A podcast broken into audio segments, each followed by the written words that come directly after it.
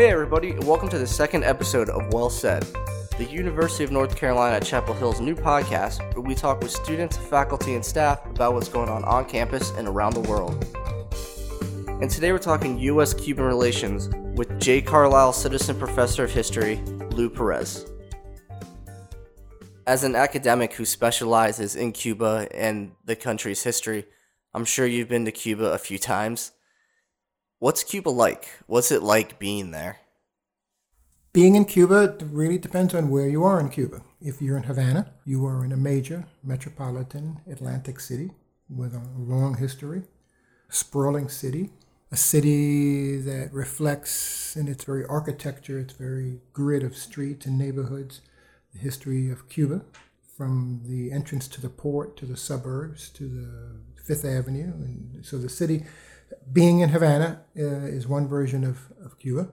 Being in the city of uh, Santiago de Cuba, which is at the opposite end of the island, is another experience. The city of Santiago is a very much Caribbean city, reflecting both in temperament and in architecture and in demographics. A city that looks toward the Caribbean, whereas Havana looks toward the Atlantic. And then being in provincial cities, everything in between, from the big cities to the small towns, it's, a, it's quite a diversity of subcultures and experiences and traditions. So, what are the Cuban people like, and what's the driving force behind their economy? It's a very well educated population. Uh, the um, it is a, it is probably on a per capita basis one of the best educated populations in the world. It is a people that has a very powerful sense of itself, of its destiny, of its abilities. It is a culture that is enormously resilient.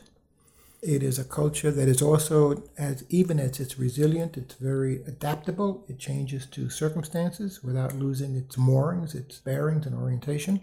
They are a people who are enormously resourceful, enormously inventive, who provide the, probably the single largest resource of that, that country's economy. Neither the Cuban people or their economy have really been accessible to U.S. citizens for decades now. So I guess we might want to rewind a little bit and talk about the history between the two countries. And I know this is a complex issue, but Cliff Note style, can you explain some of the history between U.S. and Cuba? The great fork in the road, the great divergence between Cuba and the United States happens around 1960 61. And from that point on, the United States has embarked, had embarked on a systematic effort at regime change in Cuba. So that, for example, the embargo that was placed on Cuba in 6061, and which continues to this very day, had as its principal objective to inflict hardship on the Cuban people in the hope that by inflicting hardship on the Cuban people, the Cuban people would rise up and overthrow the Cuban government. And that was that was the purpose of the hardship. And then in the same period, it is, this is a country with which we have not been reconciled to establish any kind of normal relations with until a year and a half ago in 2014. And I'm sure the two countries and their citizens kind of view this history and this tension in two different ways. Kind of what's the Cuban perspective of this history? Both countries have very different memories of the other. We're looking at two parallel histories, and they tend to be often mirror images of each other. The Cuban narrative is a country that has struggled long and hard for self determination and national sovereignty and the United States has obstructed self determination and national sovereignty at every turn. So, from the very creation of the Republic in 1902 until the triumph of the Cuban Revolution, the United States has been involved in Cuba, uh, military interventions, political intermeddling, seizing control of the main sectors of the Cuban economy, um, seizing territory that becomes the Guantanamo Naval Station during an occupation. And the, the, the Cuban narrative is one in which they struggle against Spanish colonialism for independence, and then in the first half of the 20th century, they struggle against American imperialism for independence. And the moment of redemption and finally the, the triumph of the Cuban spirit of the Cuban quest for self determination and national sovereignty occurs in 1959 with the triumph of the Cuban Revolution. And then we enter a whole new phase of Cuban US relations. And then what about the American point of view? I mean, what did we really have against Cuba? there's a punitive facet to U.S. policy toward Cuba. If you if, if you were to analyze the place of Cuba in the in the great scheme of things of American strategic thinking, going back to the 19th century, Cuba was always perceived, starting from Monroe and Adams and Jefferson, Cuba was perceived to be, uh, if not integral to the territory of the United States, integral to the well being of the United States. So that all through the 19th century, Cuba was perceived to be, Cuba's destiny was perceived to be something of, uh, of being incorporated with, into, or subject to American national interests. And starting in the 20, early 20th century, Cuba becomes an American client state. And this is a client state and that breaks with the United States in 1959, 1960, 61 and then and then nationalizes American property, and then commits the unforgivable, quote unquote, unforgivable sin of aligning itself with the Soviet Union at the time of the Cold War, allowing the Soviets to install missiles on the island, allowing the Soviets to establish a, submarine base on the island, allowing the Soviets to develop an intelligence facility, intelligence gathering facility in the western end of the island. And the Cubans were not to be forgiven were not to be forgiven for these transgressions that occur in the 60s, 70s, and 80s. So, with all that background in mind and the differences in point of view during that time period, are you kind of surprised that the U.S. and Cuba are beginning to restore normal relations? Uh, yes and no. I think it's it, it's a good it's a good move. I think it's a the, the renewal of uh, of relations is good. Both governments are talking to each other instead of, at each other. What is problematical about this normalization is that while we are looking at a new phase of Cuba US relations, we're also taking a look at a new strategy that has now been launched by the United States for regime change. The United States pursues normalization of relations with Cuba with the explicit intention of changing Cuba, to introduce a market economy, to promote a civil society. In other words, the, the Americans have an agenda. And that agenda is to follow by different means the strategy of, if not a change of regime, then a change in the regime. So, given that policy and all the background between the two countries, are the Cuban people cautious about what's going on right now? Um, the Cuban people have been overwhelmingly, uh, there's an overwhelming unanimity of opinion in, in Cuba about separating the policies and the actions of the American government and its relations with the American people.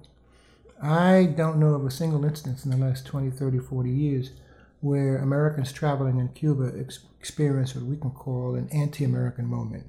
Cubans and Americans um, get along, I mean, on a people to people basis, uh, but Cubans have a fairly good assessment of the relations between government to government. And so, what we're looking at in this situation is where the, where the Cubans are welcoming Americans. There is a vast inf- infusion of, of new of new funds, and I think this is all to the good and going to have salutary effect. And uh, the long term consequence of this really does remain to be seen. So, what does the normalization of the relations between these two countries really mean for the Cuban people?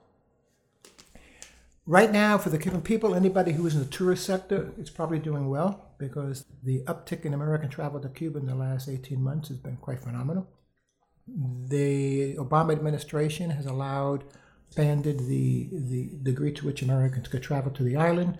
They have expanded Cuban American visits. They have allowed greater sums of money to be sent in remittances. All this by to infuse foreign exchange into the island to promote a um, economic development. And again, this is part of the idea that what the what the U.S. government is trying to do is to trying to create a free market to try to promote entrepreneurial enterprises, to create a situation in which, as the US government says, to separate the Cuban people from dependency on a Cuban state, in the hope that once this, this, this entity takes form, then the Cubans themselves will become agents of and promoters of reform.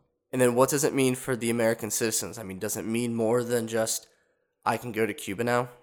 It does mean you can visit Cuba now. It does mean that Cuban ball players can make it play in the major leagues. It does mean that you could now increasingly drink Cuban rum and Cuban cigars. It does mean that, that the culture of Cuba, the music of Cuba, the poetry of Cuba, the, the fiction, the drama, the film be made available to the Americans. It does mean that Cuban scientific breakthroughs and vaccinations and medical technology will become available to the United States and to the world at large. It does mean that paradigms of, of, of social justice and paradigms of social services that are used in Cuba might have some impact in, in the United States. So it's a two-way street. I think uh, both both peoples have much to learn from each other. So there's definitely a lot of baggage that comes along with this normalization of relations between U.S. and Cuba. But kind of where do you think this is going? What's going to happen in the next decade or two? Where's it going? Where's it going? Normalization is going to take a long time.